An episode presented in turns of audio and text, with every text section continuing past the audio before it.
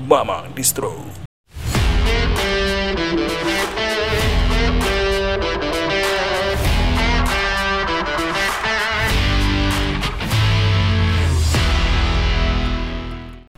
Mamang Distro episode 2 Hari ini rekaman 19 Mei 2022 Seperti biasa, trending dulu.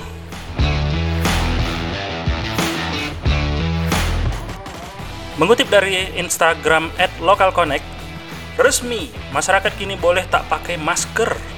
Kebijakan pelonggaran aturan masker ini untuk kegiatan di area ruang terbuka dan tidak padat orang. Tolong diingat, jadi bukan berarti sembarangan. Berikutnya, dari Instagram at kultur domestik, bintang sepak bola Jerman, Ozil, akan segera berkunjung ke Indonesia dalam waktu dekat. Ini pemain bola yang paling sering dikait-kaitkan dengan apa reinkarnasi dari Enzo Ferrari. Mukanya mirip kali coy. Kemudian dari Instagram USS Fit, WhatsApp akan meluncurkan fitur untuk keluar grup tanpa ketahuan. Mampus kalian yang suka-suka invite-invite kawan sembarangan dan selamat kan kita kan suka diajak-ajak tahu-tahu masuk grup apa perjuangan gitu. Nah, tinggal kabur tanpa ketahuan kan nggak menyinggung kawan.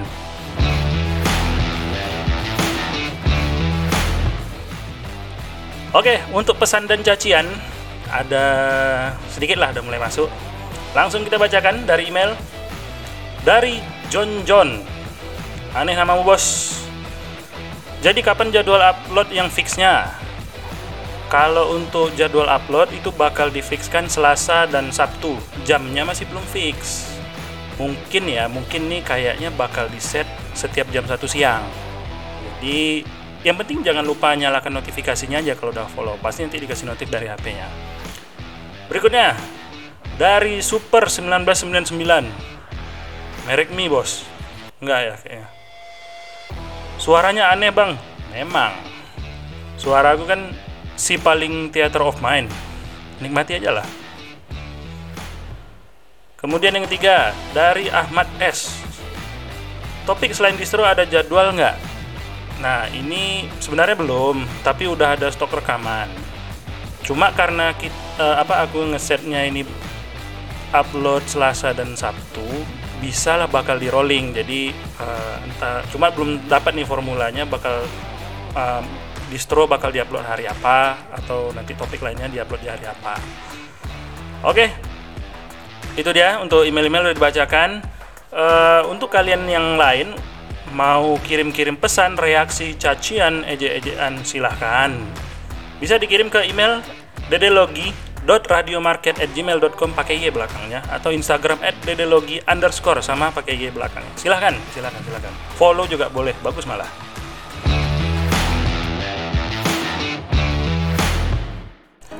Episode Mamang Distro hari ini yang kedua tentang hari-hari awal buka toko. Kalau yang sebelumnya kan pengalaman nyewa-nyewa nyari tempat, pungli gitu-gitu. Nah, ini udah uh, kita langsung ke uh, pengalaman awal-awal bukanya dan kejadian-kejadian yang tolol menakutkan waktu hari pertama itu uh, aku nggak bisa tidur tapi telat bangun. Aneh lah memang.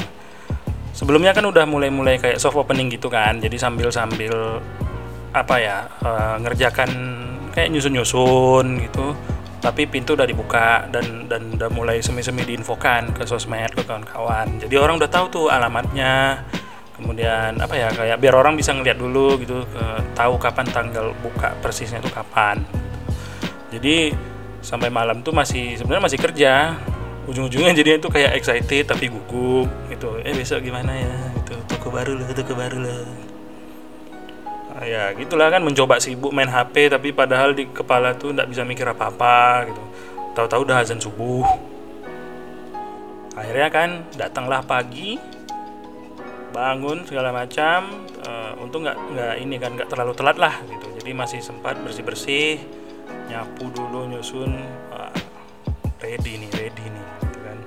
Buka pintu jam berapa ya? Jam jam 8 sekian lah. Kalau toko kan bukanya di set waktu itu jam 9 bukanya jam 8 sekian buka nyapu luar nyapu sampah orang bos.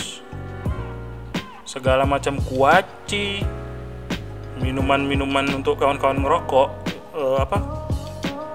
Ban banting apa penter penter gitu-gitu minuman itu.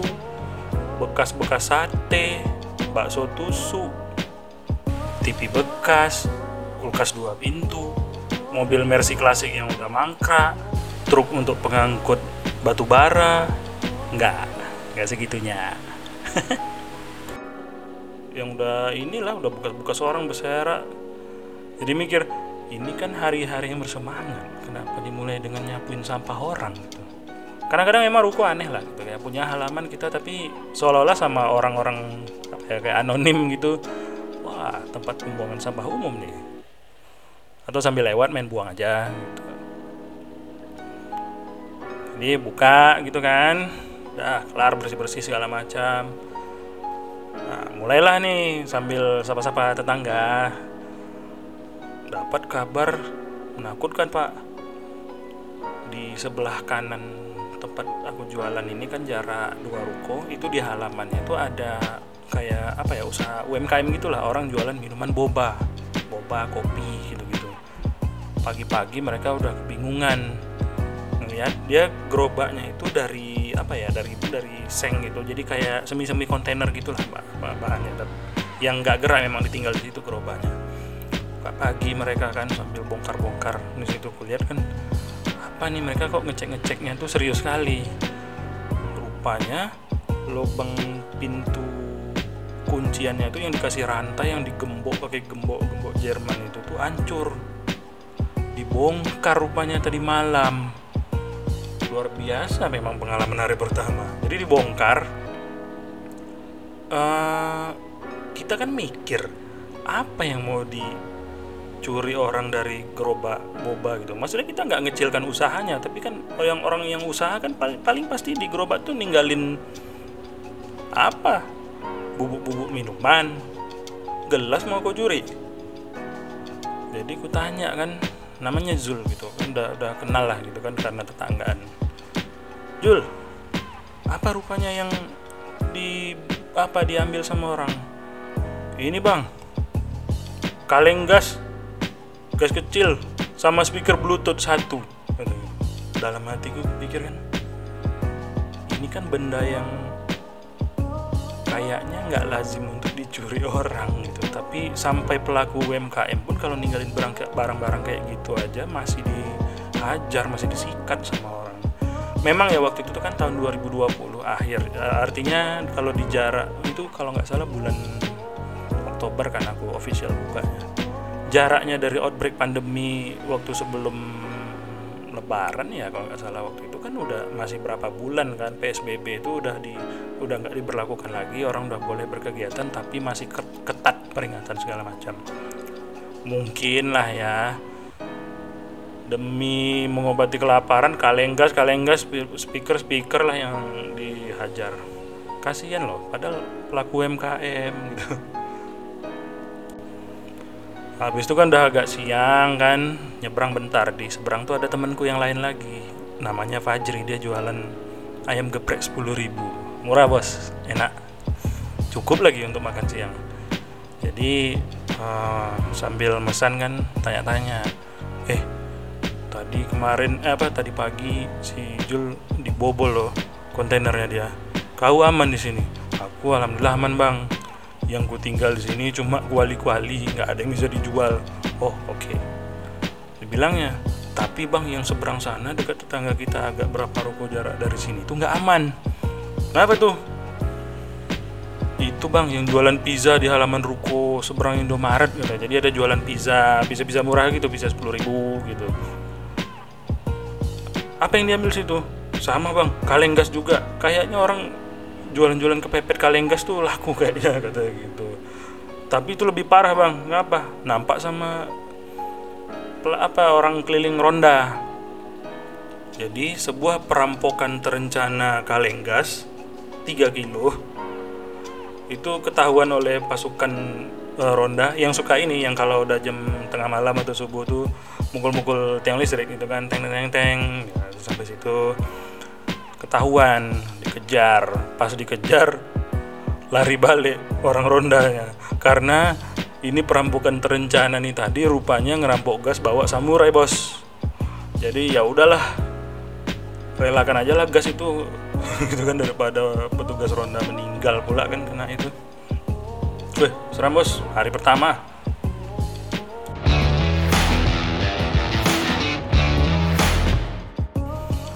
dari pengalaman hari-hari pertama itu kan salah satu yang lainnya masalah air. Jadi bangunan ini nih karena dia baru pertama aku tempatin instalasi airnya tuh keren. Jadi bawah tanah nari air gitu kan sampai air keluarnya itu udah ditanam semua dalam bawah tanah dalam dinding.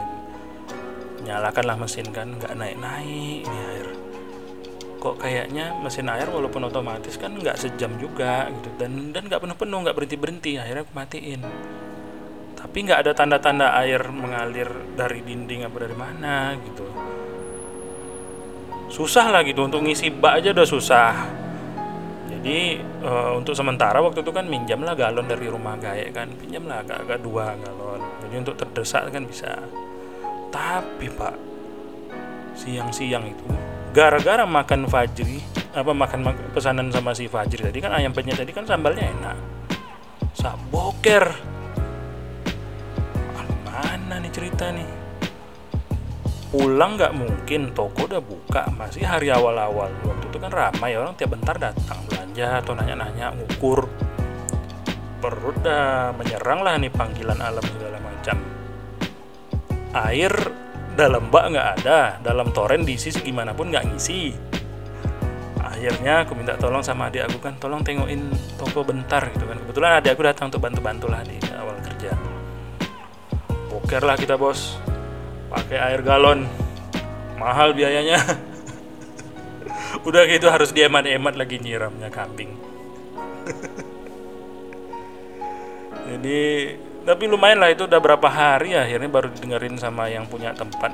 Beliau itu kan karena berumur jadi kita kalau ngomong biasa aja susah dia dengar. Cuma kan kita protes terus tolong lah pak diperbaiki ini gimana? Saya kan udah bayar. Masa nggak bisa boker di tempat sendiri? Kemudian pengalaman lainnya tuh ada yang aneh-aneh kayak jaga siang. Gitu kan kalau siang tuh kan gimana pun kita dalam toko yang enak kadang-kadang kan ngantuk atau walaupun sambil ngerjain sesuatu kan kadang-kadang ada bosannya ada apa-apa kekosongan kayak gitu itulah rasanya. Datang orang uh, pakai motor metik gitu kan parkir dia pas di depan toko. Tapi dia tuh kayak rush gitu langsung uh, menuju pintu dia dorong itu pintu langsung uh, kayak nyergap gitu dekat pintu apa dekat meja kasir aku. Kasir aku kan jaraknya cuma kayak satu setengah meter itu dari dari pintu kaca depan gitu kan langsung dia kayak mau gebrak tapi bukan kayak orang marah gitu kayak mau ngejutin gitu langsung ngejutin dak gitu gitu kan. Itu bunyi ininya bunyi mejanya dia gebrak. Bang ambo lagi kesusahan butuh bantuan gitu. Ngomong cepat dan buru-buru tapi sambil ngejutin gitu. Tatapan matanya tuh aneh gitu.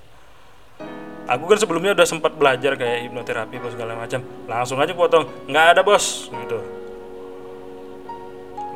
tapi dia bukan nunjukin kayak uh, perasaan sedih atau marah apa gimana. Langsung balik bapak langsung balik kanan. Balik kanan ada nggak ya? Ya pokoknya gitulah. Dia mutar keluar langsung berangkat ke ruko berikutnya. Jadi aku mikir tukang gendam ini kawan ini kayaknya datangnya dengan cara aneh gitu kan. Kalaupun misalnya katakanlah mohon maaf mungkin orang mencoba peruntungan minta bantuan apa segala macam tapi kan cara masuknya nggak nggak ngejutin dorong pintu secara kasar gebrak meja ngomong dengan ngejutin dengan pandangan yang aneh. Mulai mikir waktu itu gila juga ya jaga toko ini. Aneh-aneh aja orang yang masuk. Bang hipnotis tuh. Jadi udah berapa hari buka itu karena di awal itu sebelum buka toko aku udah jalan usahanya kan jadi buka pre-order buka di marketplace segala macam melayani Instagram juga lupa.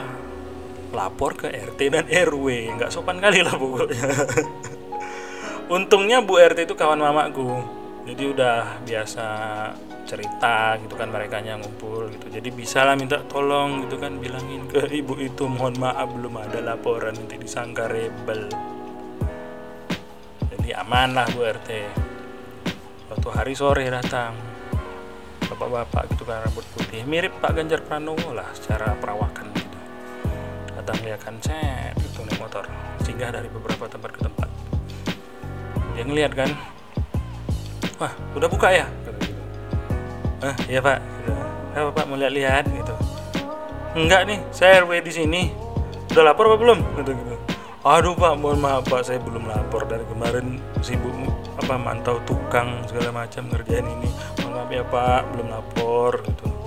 Oh cuma ya udahlah nggak apa-apa lah ya karena kita udah ketemu juga gitu. Makasih banyak ya pak ya gitu. Jadi dia nanya-nanya lah kan. Ini baju apa aja dijual? Untuk sementara masih baju road bike pak.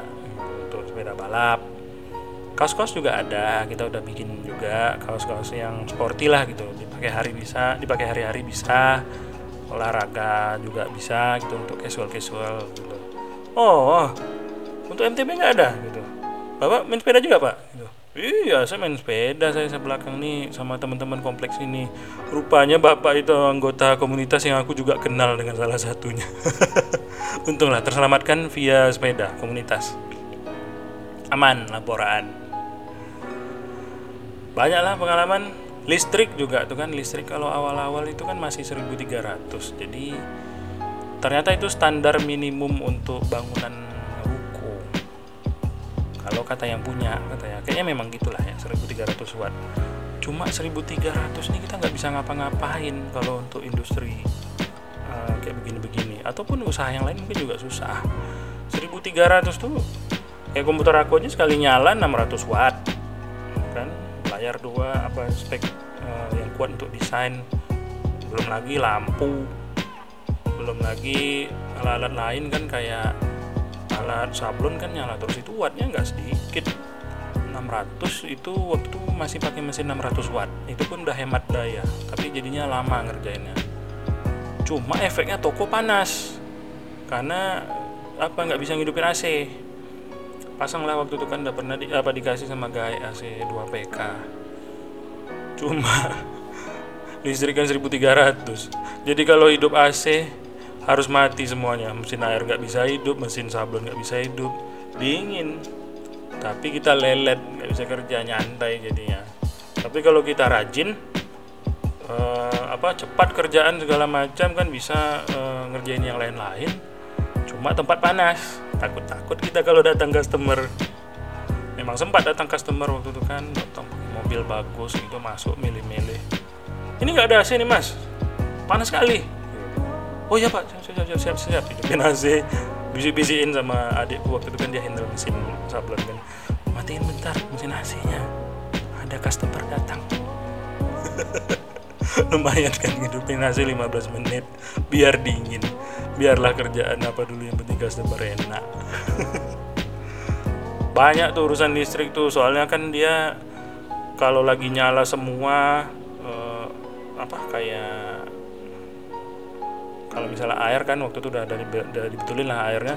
Tiap hidup mesin air wing wah lagi kita nih takut takut nih matilah listrik nanti ini jepret jepret lagi gitu atau ya itulah kalau kayak toren lagi kosong gitu kan mesin nyala gitu. Atau kita mau ngidupin yang lain kan untuk apa untuk kelengkapan toko gitu kan ngidupkan musik. Kadang kan speaker kan tinggi wattnya termasuk untuk pengalaman awal-awal buka toko itu kan karena ramai orang datang kan pengen lihat apa segala macam. Uh, kita bisa cuci mata dengan melihat customernya. Termasuk kendaraan-kendaraan yang mereka pakai. Seru pak ada yang bawa Mini Cooper ada yang bawa apa Hyundai Tucson gitu. Weh seru. Tiap orang parkir gitu kan. Weh calon-calon belanja banyak nih. Cara rasis ngelihatnya adalah kalau mobilnya bagus belanjanya banyak berarti. Oke untuk episode 2 sampai sini dulu. Banyak sebetulnya tapi yang kita rangkum untuk uh, apa hari-hari awal-awal buka toko tuh ya itulah ya. Suka dukanya gitu kan duit masuk orang rame tapi perampokan di kiri dan kanan. Wah gila lah gila lah. Cuma tetap seru. Uh, apa ya life experience lah ya tentang gimana membuka usaha di tempat yang bagus gitu kan. Uh, ada image yang bagus gitu. Tapi ya juga itu ada minus minusnya untung jualan jersey apa distro gitu untung nggak butuh kaleng gas 3 kilo. Sama speaker bluetooth. Oke sampai di sini dulu. Sampai jumpa di episode yang berikutnya. Dede Logi Lock Out